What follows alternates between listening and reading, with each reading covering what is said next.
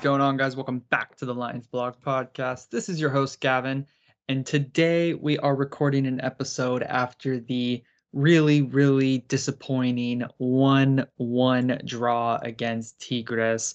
Disappointing only because it meant we went out of the competition, but uh, an exciting uh, game of soccer, or um, as my guests today would call it, football. So we'll start with um, Yeah, we're not German. oh yeah, right. Good, good point. Football. Football. fo- football, just, just you you did like another pronunciation of the O in there, you know. Like, I did ridiculously. It was almost like I was talking to someone who was Spanish, but uh, no, just uh, just English. Uh, but the uh, European version of English. English. So Daniel's already um announced himself. So Daniel, how are you doing tonight? pretty good. Can't complain. Yep. Great to have you back on. You. And also here with me today is Taylor from OC UK. Taylor, how are you doing today? Very good, thank you. Yeah, glad to be uh be chatting Orlando City with you all again. Yeah, um, and not at 3 a.m. like I accidentally scheduled last time. LA is never, right? I don't know. I I just did the math backwards, I think, and just all of a sudden, You're I, just lonely, Gavin. That's what it is. yeah, I said 10 p.m. and got some. I don't know. I that, that I was like, oh yeah, that'll be 5 p.m. for Taylor. No, it's You got to the end. yep. Well, appreciate you joining. Um, let's get Taylor. Let's start with you. Let's get your thoughts on the start to 2023. Uh, there's been a lot of question marks around the attack, a lot of rotation, um, a strong defense, a strong showing from Gallese, a lot of storylines for you to uh, to run with. And I'm interested to hear which one uh, you're feeling sums up the team the most at this point in time. For sure. Like um I'm gonna put it this way really. Um and besides obviously um showing that we can compete at um CONCACAF Champions League level, um having not lost the game, you know, and only going out on away goals and um Mikey Halliday steadily getting better with each passing game at right back.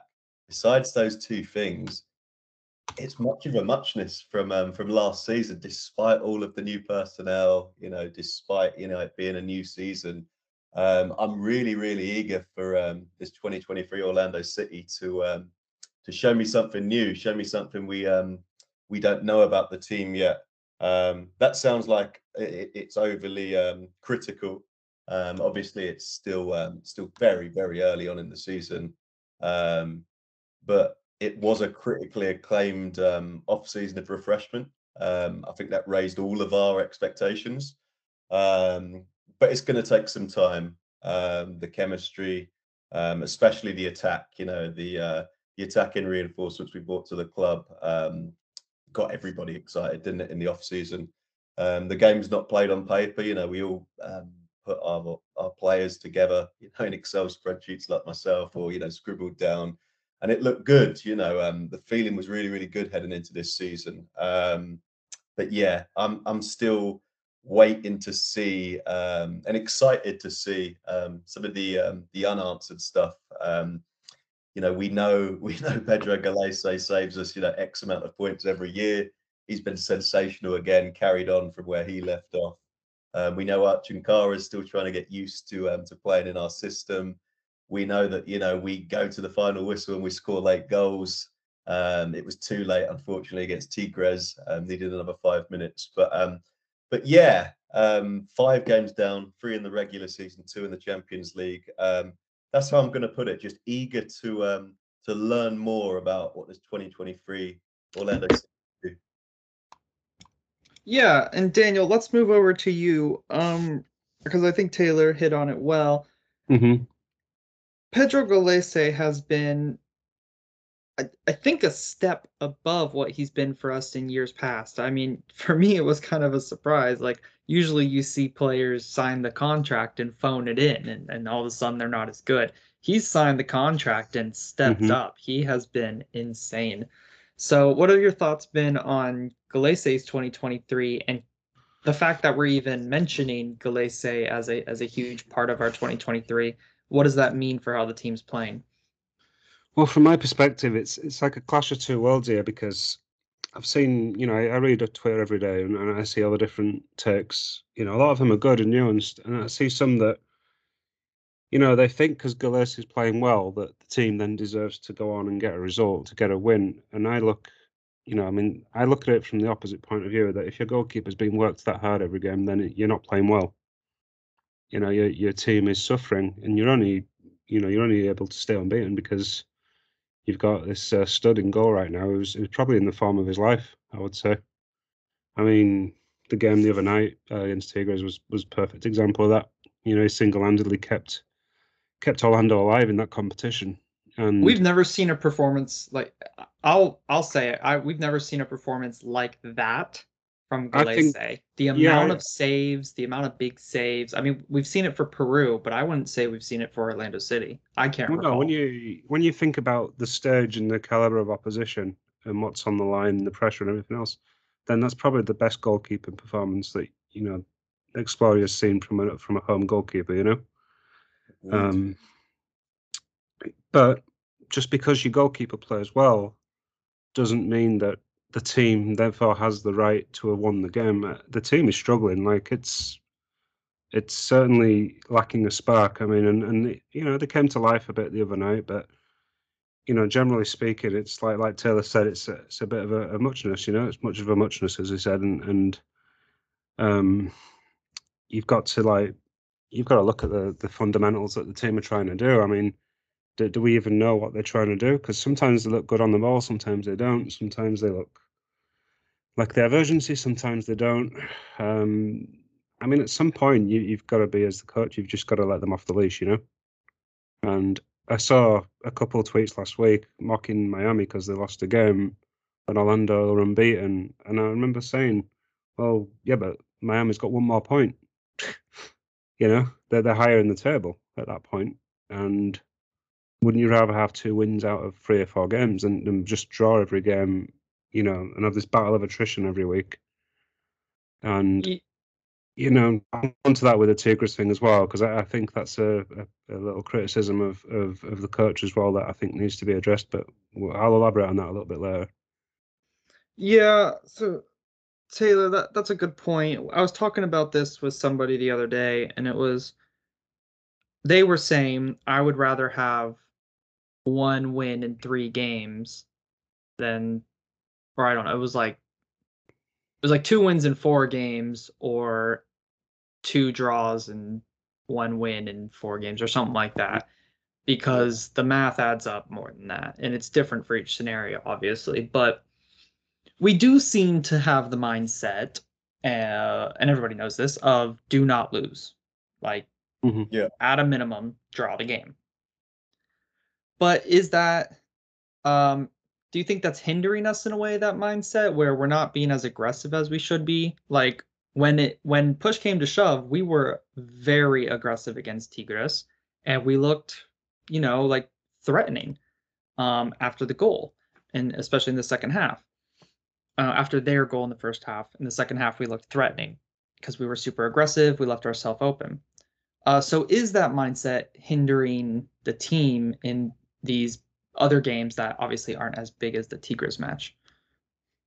I, I think potentially, you know, and um, you know, people people know this of me already. Um, I'm very much um, an Oscar Pareja lover, um, but what I will say, um, yeah, in accordance with that is, like I said, running on from my first point, the expectations raised.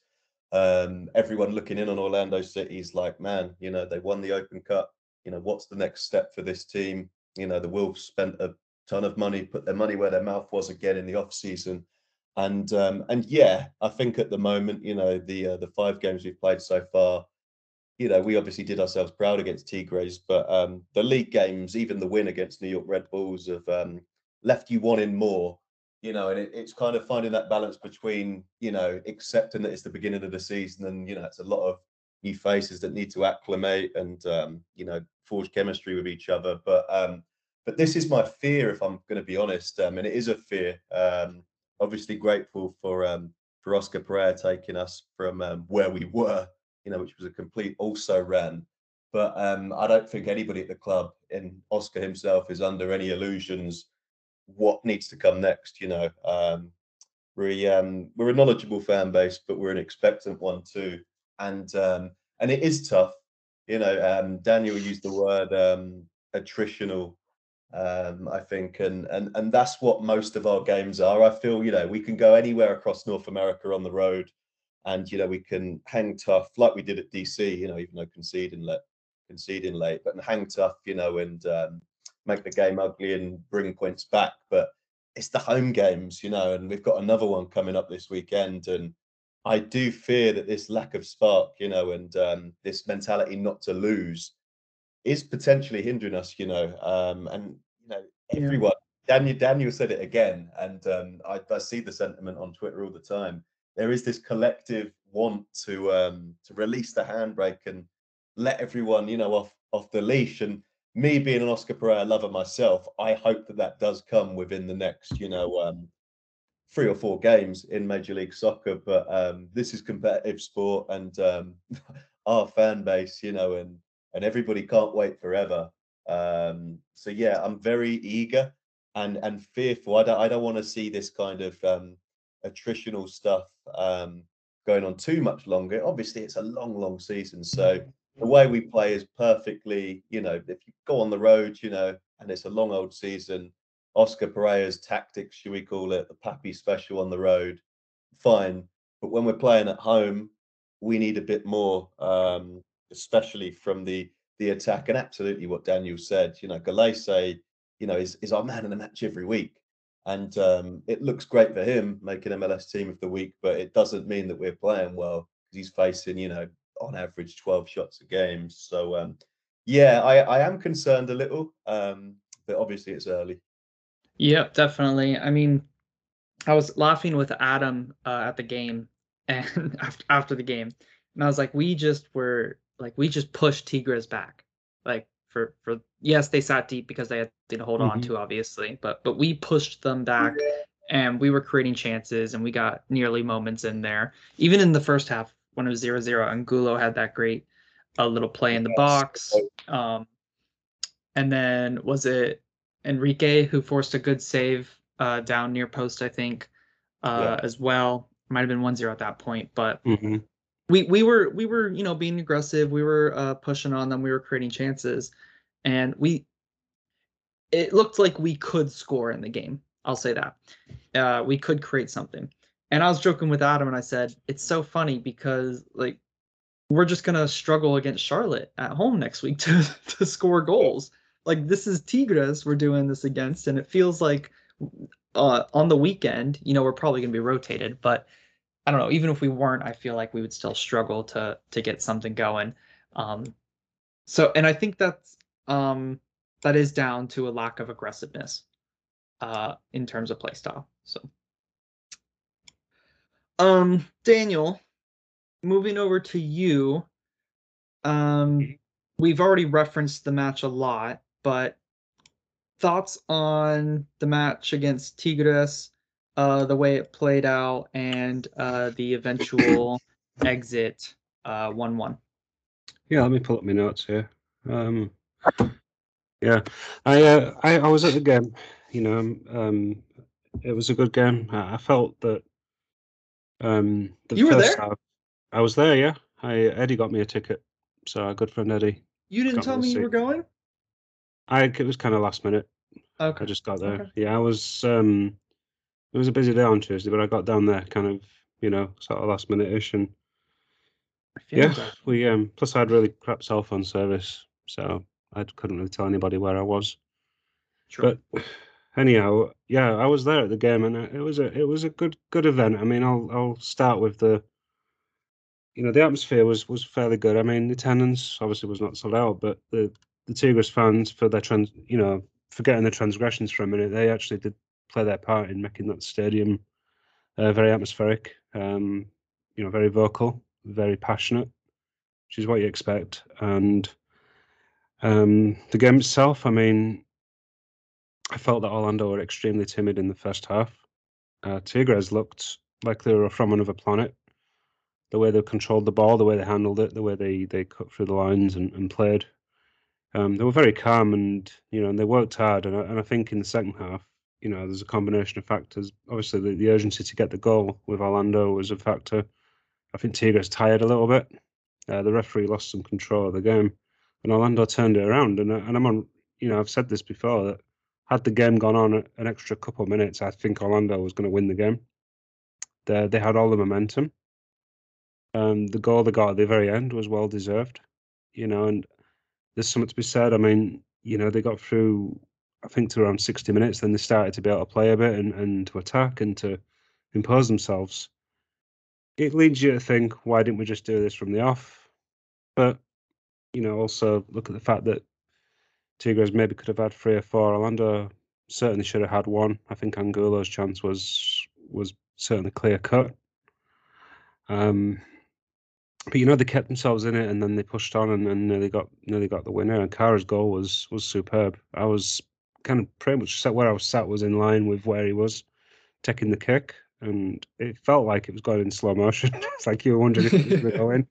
It, uh, it was like a movie, like it slowed down. But it was a fantastic goal. I mean, the guy has got you know critic after critic, but you know he, he's a striker. He had one chance to score, and look what he did.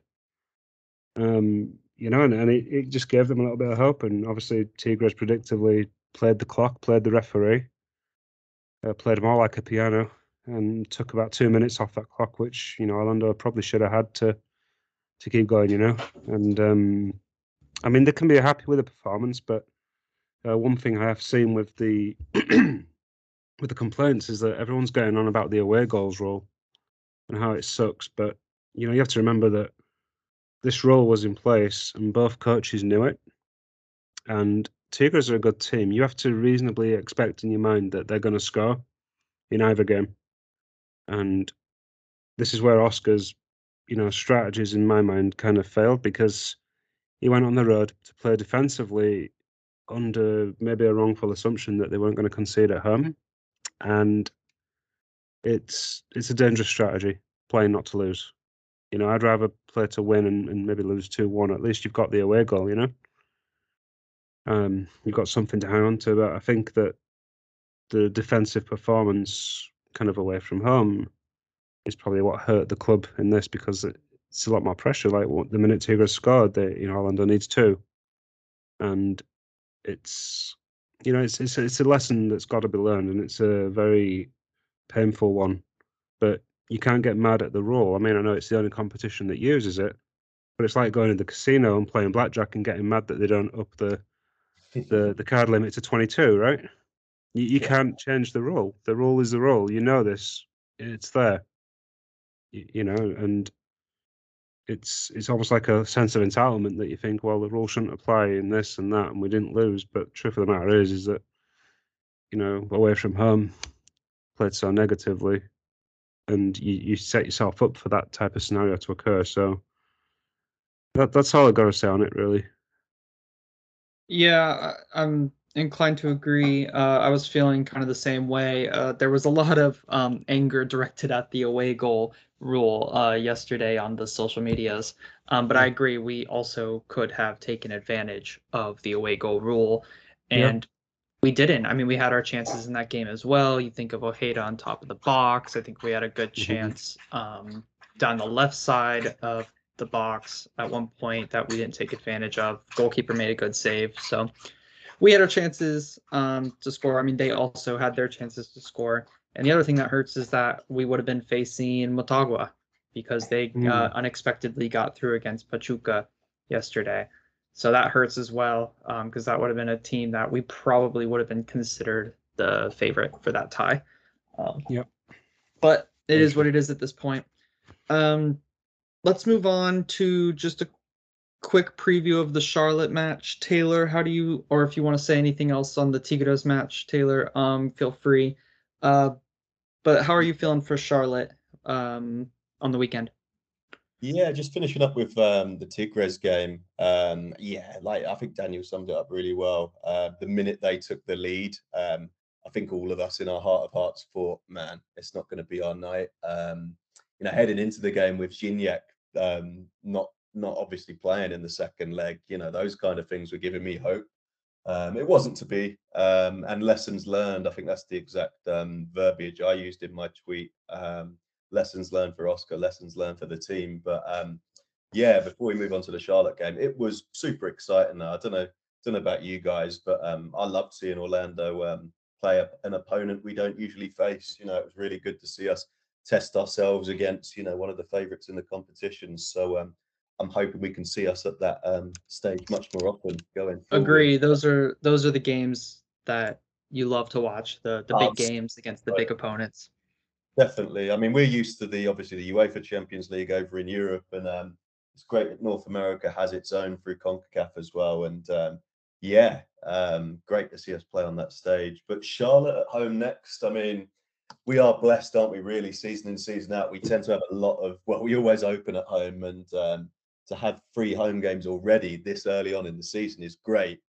But we've got to be getting some um, some three point hauls on the board, you know.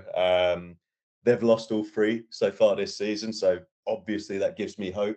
They've had a bit of a nightmare, um, Charlotte. Um, maybe they're starting to feel if it will be second season syndrome for them. Still very early, of course, but um, but this is a game when you see that your opponents lost their first three games of the year. This is a game that all Orlando City supporters will be circling and you know lining up for three points. So that brings its own pressure, especially when you're not free scoring. But um, coming back to Ercan Kara, that that bicycle kick, which was a beauty. Um, I mean, I don't think he could have topped the goal at Columbus Crew, which was a team move, and then he finished it off. But I mean, you know, if he does leave Orlando and never quite makes it, as a lot of us think he's not going to, I mean, he's got two beauties for the collection. But um, I think it will be interesting to see whether Oscar puts him back in the starting lineup for Charlotte. Um, obviously, that goal would have done him a world of good. I don't know whether he reads social media. I hope he doesn't because obviously um, there's been a lot of negative stuff about him on there, from myself included. Um, I feel he doesn't use his strength enough in the team. I feel he's pushed off the ball way too easily for someone who's six foot four or whatever he is. But in defense of him, we don't always play to his strengths either. Um, he really does seem like um, like a great player, just at the wrong club. So I really want for him um, to write to write you know his time in Orlando, and he scored a, a fair few goals for us. But it always seems with him that he's never going to quite make it, and that he doesn't have the full backing of the support behind him. So, you know, despite going out in midweek, it was pleasing to see him get back on the score sheet. Um, I personally, now I'm speaking about it, I do think Oscar will give him the start. Obviously, I think so too. Yeah, we saw. I think there'll be rotation, like you said, Gavin. I saw people even saying maybe Gallese gets a rest in this one. Um, I don't know if that's necessary ahead of the international break, but um, but yeah, I think we see Kara start up top again, and um, I do see us winning the game. Um, I don't think we'll blow them out, you know, by no means. I think it will be by the odd goal, but um, yeah, Charlotte confidence is low.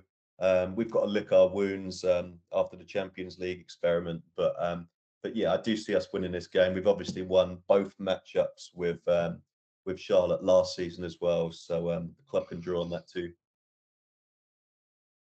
Yeah, I, I see. I see a win as well, but I think it's going to be a close win. Like I, I don't. I just don't see us blowing the doors off them, like you said as well. Interestingly enough, for Kara and Daniel, um, we'll finish on the Charlotte match with this. I do think he starts. I think obviously there's been a lot of talk about how he doesn't fit the system, right? And and maybe he doesn't fit um, the players around him either. I feel like he needs a lot of movement around him because he's such a static player and he does move. Like he does make those you know those first uh, dummy runs that strikers are supposed to and then he'll make the second run and he'll move people around but there's not enough movement around him that means that those movements really mean anything. And I wonder if like a front line of Dagur Dan, who clearly is someone who moves a lot and is able to carry the ball into the attack, and Facundo Torres and Martino Ojeda is almost like those three. If those three were behind him, there would be a lot more, um, at least on paper, movement and ability to uh, create enough space for Kara to be a little bit more successful for us. D- d- Am I right there? Or am I just reading the, the paper too reading too far into the paper? I think you're totally right. I mean, Oscar's system for strikers is where is where forwards go if they want to commit, you know, voluntary euthanasia. You know, they they um. it, it's not a coincidence like every striker that he, he has. I mean, I think I, I read a statistic that his, his highest scoring striker was in when he was in um was it Dallas? I think it was on eleven goals or so. You know, and, Didn't and Kara get that last season? I guess so, and that's even more Yeah. impressive for Kara if that's the case. You know, um, but you know, like I said, it's you know, if you ever wanted to get rid of, of prostitution in Orlando, just put Pareja in charge of all the brothels because no one will score. And you know, it's um, it's one of those things, right? That you know, a lot of people will rag on Kara. I think that in the best there's a, a little prejudice. I think against Europeans. I think it's always been there. Certainly, um, they favour you know grafters and they favour South Americans, but I, I always feel like if it's a European player and they don't perform immediately, the people are straight on the case, you know. And Kara's got clear quality. I mean, it's evident that he has it. You know, if you just watch the little things he does, the little touches, the layoffs, the finish that he gets every, you know, whenever the ball does get to him in the box. I mean, he's clearly a good player. You, you, again, we're looking at the system. We're looking at, like you said, getting players to, to run off him, run behind him, to bring the ball into play. You know, it's they've got to step up the tempo. I mean, I'm surprised that Kara doesn't fall asleep. You know, waiting for the ball to come to him in the game because we play so slow sometimes. And it was like in the Tigres game, we started creating stuff when the tempo went up a notch or two, and, and the ball went out to the to the flanks. Then you could see the team come to life. But when you're playing just so timidly, it's like I don't see any striker doing particularly well. And whether it's Kara or Duncan or, or um, Ramiro, I think I think you know you, you're going to struggle. Uh, basically, you're going to struggle. That's Yep. You've got to you've got to attack. You've got to move players forward, and I think that you've got to understand that just because a player doesn't have a, t- a ton of touches in a game doesn't necessarily mean they're not doing anything. You, you've got to, you know, Kara's a striker. He, he's shown he can be very lethal in the penalty area. He- He's got to be in there, and people have got to do the work around him. Just following on from your point, guys, as well. Um, sorry to interrupt as well. The the three you mentioned, Gavin, so Dagur, Dan, um, Faku, and uh, Martin Ojeda. I'm just wondering, you know, and um, whether we'll see this throughout 2023 going forward. We obviously dropped Mauricio Pereyra deeper into the eight, you know, to obviously conduct more in the middle, you know, and build attacks. Do we put him back at the 10? You know, I think from what we're gaining putting him back in the eight, we've kind of taken away from from you know what he gave us in you know the final third. Um, I don't know about you, but um, it's something I've noticed the first five games. We've definitely lost a little bit of that um, technique in the final third, but I also feel like he doesn't move enough in the final third for us either. So, like, is the benefit of him being that creator in the final third better than the benefit of him getting the ball to the final third, even though we don't have a, of a creator? I think I think Dagur I think the starting front four right now, if it were to be Kara, let's just say, should be Ojeda, Dagur Dan, and Faku. Personally, just because Do- Dagur Dan's impressed me a lot um, with his technique, his movement, his pressing, all of it. I've I've been very impressed by him, um, and I think right now instead that spot's going to Angulo for the more defensive work on the left Yeah. um, which has been important as well. But that's the priority, right? Having having Angulo be that defensive workhorse. Daniel, you are typing. Can you mute yourself when you're typing? Um, I'm sorry. no, you're fine. And I'm actually going to go to you, Taylor. Uh, statement today from Iron Lion Firm and Ruckus. regarding um, the club and the issue with the Tigres fans throwing the uh, smoke bombs onto the field and how that could have been avoidable, uh, and just some issues there between the wall uh, supporter groups and the club. Just any quick thoughts on that? Yeah, well, it's been um, it's been the news of the day in the um, the Orlando Twitter sphere today. I saw the statement um, after I finished work today, and um, has obviously followed the sentiment on Twitter since the game in midweek. And um, and yeah, obviously watching, you know, in the wee hours here in the uh, the UK, saw lots of um, yellow Tigres shirts in the um, you know the Orlando City um, home end, as it were. Um, and yeah, like um, you know, the, the statement hasn't been taken lightly. Um, you know, the Ruckus Iron Lion firm addressed it to to the front office themselves. Um, so it's not something that um, you know, it's only really stemmed from this from this Tigres game. You know, um, they've had concerns about this um, over a longer span of time. But but yeah, it is an interesting one really because um, obviously in Major League Soccer, um, just you know the nature of it, you don't get many away fans come to Exploria Stadium. So this hasn't really been a massive issue. Um, probably say until Inter Miami joined the league a couple of years ago, and now we saw Tigres obviously super well supported from Mexico. Um, and it's a really interesting one for me. Um, it's a shame, you know, because obviously it's um, it's negative, but it's interesting in the regard that this is something that you know Daniel and myself, you know, being from um, from England and Europe. I mean, we have segregated um, stadiums and have had for for a long, long time for this exact reason. You know, um, you know, reading the statement, you know, the Orlando City supporters wanted to chant and roar on their team, you know, and and not getting into any animosity with away supporters, you know, that were either you know a row or a couple of seats away from them, and um, yeah, it is, it is a difficult one, especially in knockout um, football um, when there's a big prize, a qualification on the line. Obviously, emotions are high. Um, both sets of supporters want to win. And um, yeah, the situation was quite unprecedented and certainly something um, that Orlando City are going to have to um, to sort out going forward. I mean, we said lessons learned for the for the team, you know, after playing in the Champions League for the first time, but I think it's lessons learned for the club as a whole and the front office for how they kind of deal with um, you know being in that situation again going forward.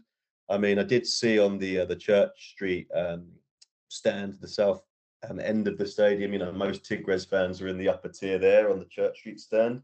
Obviously, a lot more We you know, um, I don't know if, if they were in the wall. Um, obviously, saw them on the the TV side watching it from the UK, but um, but yeah, it's uh, that's what happens when all of the uh, the fans are together. You know, you're mixing your casual supporters with your more hardcore supporters and what have you. And you know, it, it's a shame, but sports competitive, and as I say, that's why we've got um, segregated um, supporter sections in in Europe. You know, for exactly for that reason to um, to make everyone feel safe and um, and yeah, it's um, it's not nice, you know, if um, if people don't feel safe going to to football. So um, I'm sure there will be a um, an inquiry and hopefully um, the club and the supporters groups um, come together to make it better going forward. I think that's the idea. Daniel, anything quickly to add on that? I know we are getting tight on time here.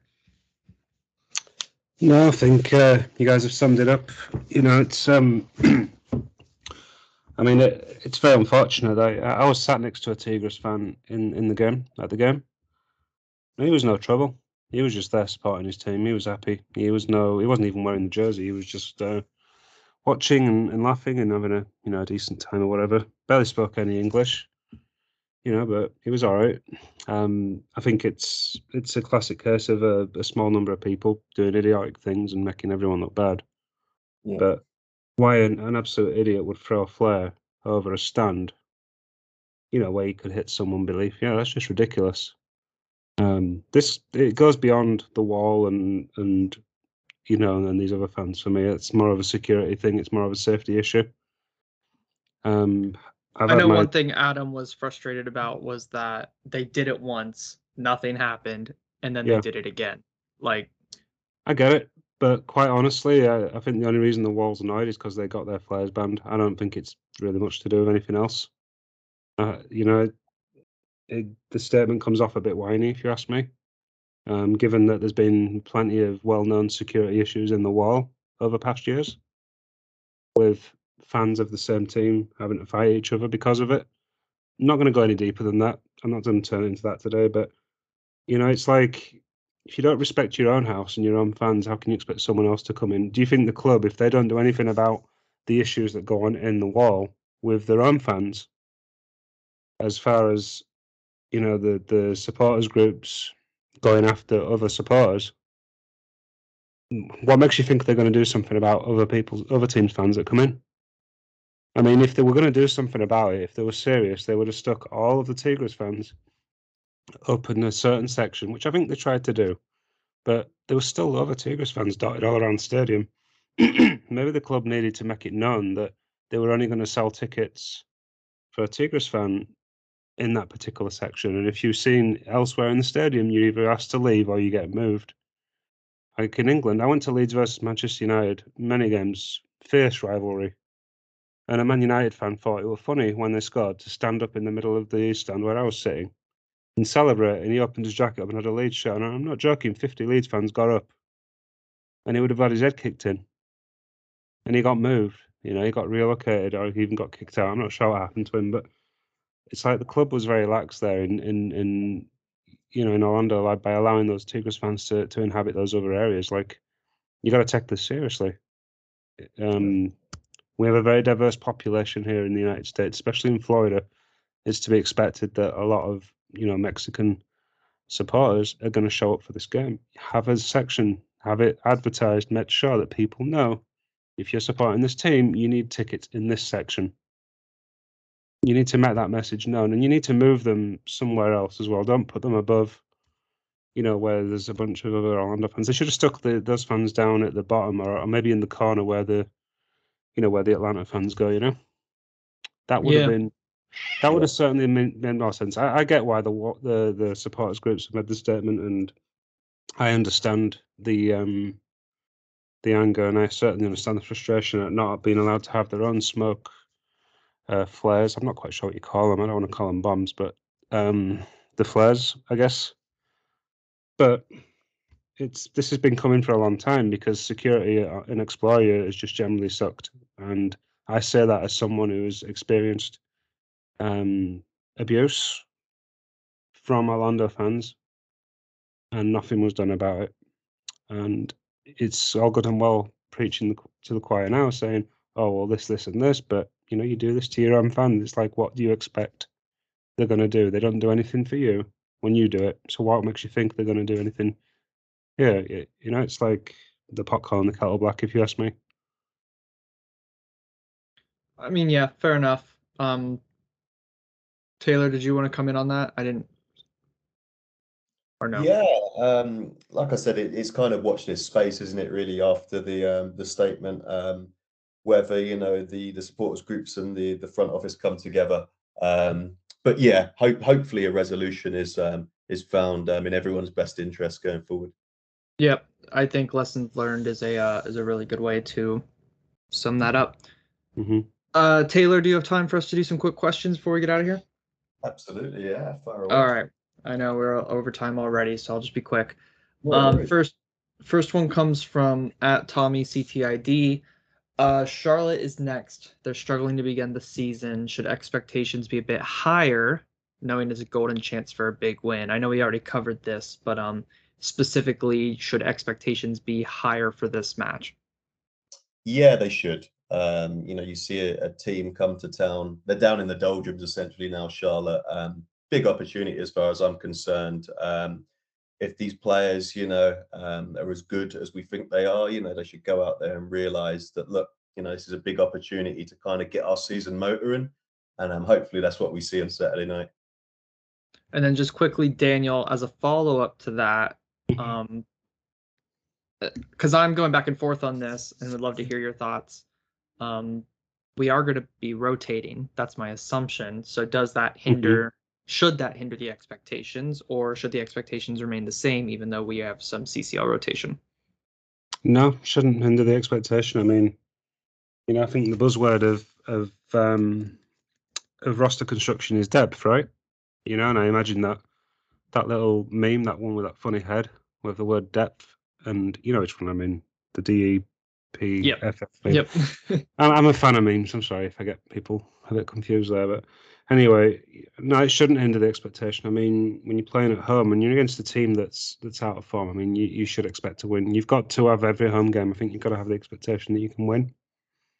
You know, I'm not saying that you can blow the team out and that you can win four or five nil, but you've got to have the expectation you win. And and I, I don't like the excuse really that um you know, a lot of people protect the coach. You know, if he changes things, if he rotates, he gets a lot of protection for it.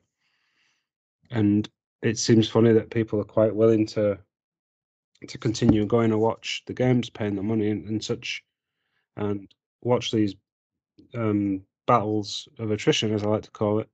Um, you're quite happy to go do that and, and then defend, you know, the defensive football and the rotation. But at some point, you've just got to um, you got to knuckle down. You got to win the games, right?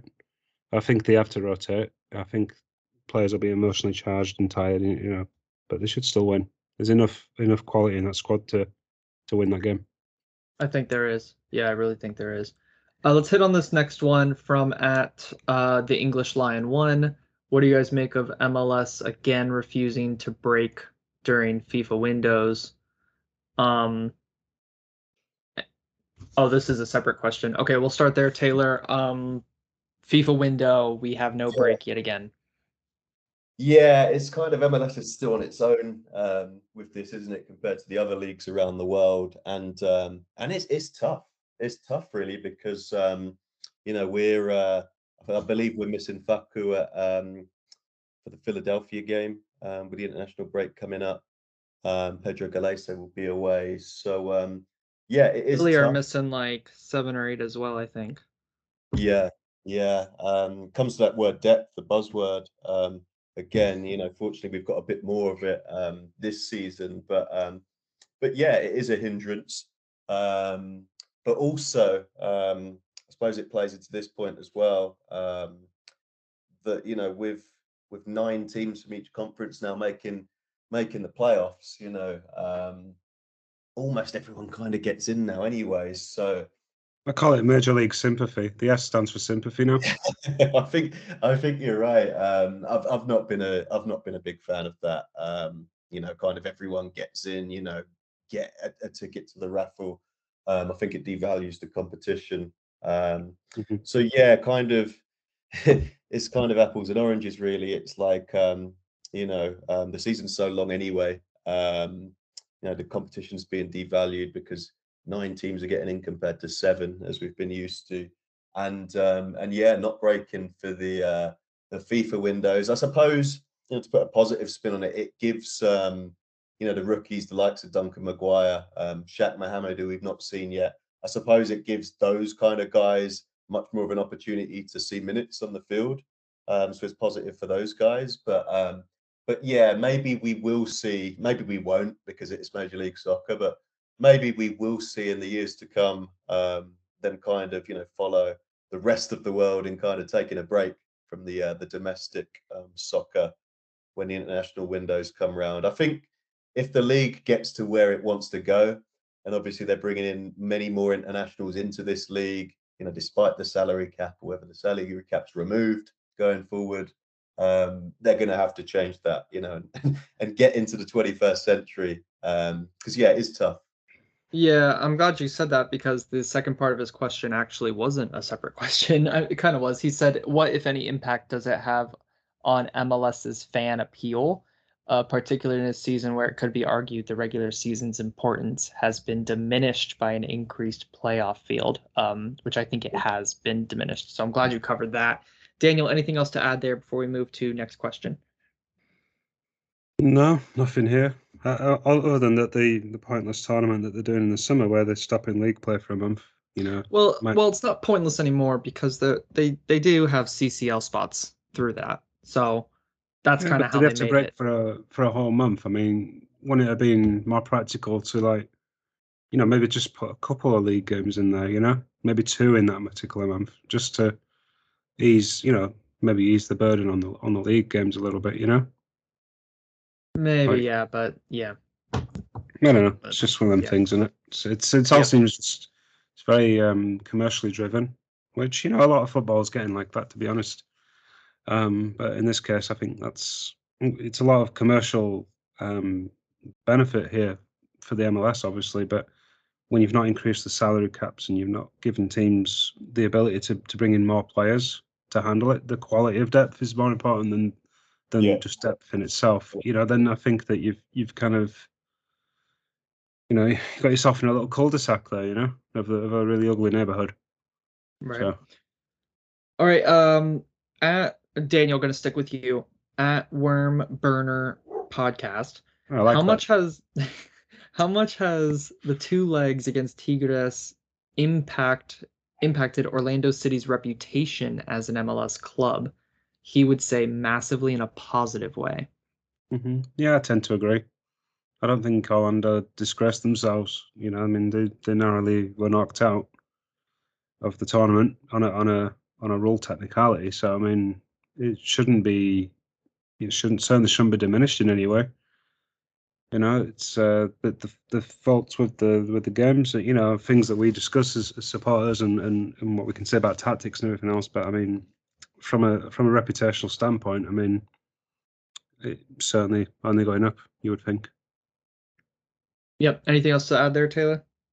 Yeah, no, um, you know, drew a line in the sand and showed we can compete with um, with one of the best sides from Mexico. So yeah, gutted we didn't quite make it, but um, super proud of the effort all the same. Yeah. Oh, if only that McGuire shot went in.